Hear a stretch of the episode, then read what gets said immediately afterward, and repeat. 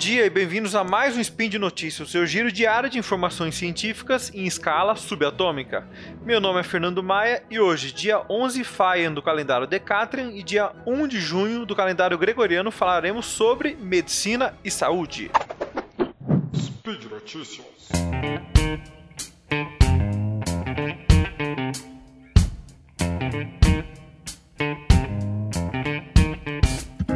Notícia que eu trago para vocês, intitulada Saúde hepática é afetada em crianças com sobrepeso a partir dos 8 anos de idade, é de uma pesquisa que saiu no jornal há pouco tempo que coloca que, na verdade, as crianças com sobrepeso ou obesas já no início da infância correm maior risco de desenvolver o que a gente chama de doença hepática gordurosa não alcoólica.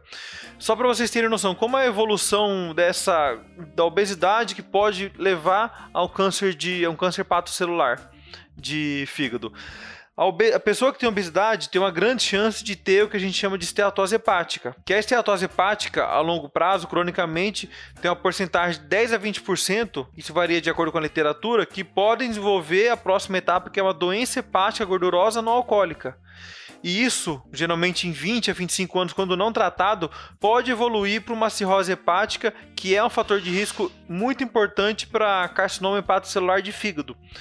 É, já se sabia nos adultos que era um risco importante, tanto que hoje está aumentando muito a prevalência desse tipo de, de etiologia do carcinoma hepatocelular, mas não se sabia nada em criança. E essa pesquisa mostrou que sim, existe uma relação direta nisso. Eles, esse estudo é o primeiro a associar o sobrepeso e a obesidade no início da infância a efeitos negativos do fígado já no começo da infância. Na prática clínica, a gente consegue ver que o aumento da obesidade infantil aumentou muito é, nas crianças e isso pode levar a uma doença hepática gordurosa não alcoólica, assim como já leva no, nos adultos. Hoje, e qual é a maior dificuldade para orientar esses pais? Muitos pais hoje sabem que a obesidade pode levar a condições como diabetes tipo 2, pressão alta, hipercolesterolemia, que é aumento de colesterol no sangue, que aumenta a chance de doença cardiovascular, doença cerebral, mas não se sabia que esse, não se tinha conhecimento de que a obesidade, mesmo em criança pequena, poderia levar no futuro uma doença hepática grave. E hoje, por essa pesquisa, já se sabe. Para vocês terem, só para vocês terem noção da, dos dados, nos Estados Unidos, cerca de 10% das crianças e adolescentes tem já a terceira fase que eu ler para vocês, que é a doença hepática gordurosa não alcoólica. E é muita criança, é muita gente com doença hepática não alcoólica numa idade muito cedo. Essa condição, ela faz com que a gordura se acumule no fígado e isso interfere a longo prazo na função do órgão. Embora boa parte das vezes assintomática, ou seja, quem tem essa doença hepática gordurosa não alcoólica, raramente tem sintoma, mas no futuro pode levar a isso. Então, pensando nisso, eu já estou começando o rastreio nessas crianças. Quais são outros fatores de risco que para desenvolver doença hepática gordurosa não alcoólica. Os fatores de risco para doença hepática não alcoólica também incluem, além da, do sobrepeso e da obesidade, a idade avançada, ascendência asiática, etnia hispânica ou latina e ser do sexo masculino. Os estudos analisaram o efeito sobre, do sobrepeso e da obesidade em crianças menores e adolescentes. É, para avaliar isso, o que, que eles fizeram? Eles pegaram 635 crianças do estudo, no estudo prospectivo. Os participantes eram 48% meninas, 59% brancos, 21% negros, 100% hispânico ou latinos e 3% asiáticos. Os pesquisadores mediram peso, altura, dobra cutânea em relação entre circunferência abdominal e quadril, com cerca de 3 anos e novamente aos 8 anos de idade. E associaram isso a medidas da, de um composto que a gente chama de alanina aminotransferase, que é o famoso ALT, que é, dosado, que é dosado facilmente pelo sangue, que pode ser considerado um indicador da doença hepática gordurosa não alcoólica. Alguns especialistas recomendaram a medição, na verdade, para essas crianças como forma de rastreio.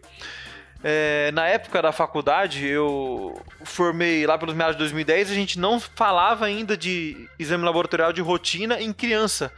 Hoje, para vocês terem noção, quase 10 anos depois, a gente está falando de rastreio de doença é, metabólica a partir dos 8 anos de idade, dependendo até os 3 anos de idade, que é uma idade muito recente. E os estudos associaram níveis elevados dessa ALT, dessa enzima que eu falo para vocês, à resistência à insulina e uma disfunção metabólica. Ele vai levar tudo aquilo que eu contei para vocês. Piora da, do metabolismo da glicose, piora da resposta da pessoa à glicose e aumento de doenças crônicas, como hipertensão arterial e diabetes. O resultado mostrou que dessas crianças, 29% das crianças de 3 anos de idade estavam ou com sobrepesos ou obesas. E no geral, 23% das crianças de 8 anos já tinham um nível elevado de ALT que poderia já evidenciar uma doença hepática gordurosa não alcoólica. Com base nesse estudo, o que, os autores propõem, propuseram no final é, desse paper? É, eles propuseram a gente começar a medir de forma rotineira a circunferência abdominal para avaliar o risco de diabetes não só em adultos, que antigamente era adultos, mas agora em crianças para evitar o risco de diabetes, doença do fígado e do coração nas crianças e que na verdade o aumento da circunferência abdominal já é associado em outros estudos com um aumento de problemas crônicos como diabetes e doença cardíaca. E eles também sugerem que os médicos devem ter como alvo a primeira infância para prevenir a obesidade pediátrica, doença hepática e submetabólico. Não adianta a gente no futuro, é, do ponto de vista econômico, gastar tanto com essas pessoas que poderiam ser prevenidas na infância, ou do ponto de vista mais humano de poder dar uma, uma sobrevida, poder dar uma qualidade de vida melhor para essas pessoas, prevenindo a obesidade infantil, prevenindo o sobrepeso já na infância, já nessa primeira infância, que é a idade que a criança começa a aprender uh, o sabor das coisas, começa a se atentar mais, tem um aprendizado dessa parte de como ela vai comer. E na verdade, assim, hoje a gente sabe que atualmente a melhor maneira de criança e adulto combater a doença hepática gordurosa é o que? Não tem medicação que vai fazer voltar isso. Além de da pessoa conseguir ter um hábito de vida saudável, ela tem que perder peso, comer menos alimento processado, menos fast food e fazer exercício regularmente. E nós precisamos hoje, urgentemente, de da melhor maneira possível, conseguir melhorar o rastreio, o diagnóstico e prevenir essa doença desde a infância. E aí, gente, por hoje é só. Ouça o Spin todos os dias para não entupir as crianças de doce. Deixe também no post seu comentário, elogio, crítica ou até xingamento. Lembramos ainda que esse podcast só é possível por conta do seu apoio do patronato do SciCast, tanto no Patreon quanto no Padrim and PicPay. Um grande abraço e até amanhã.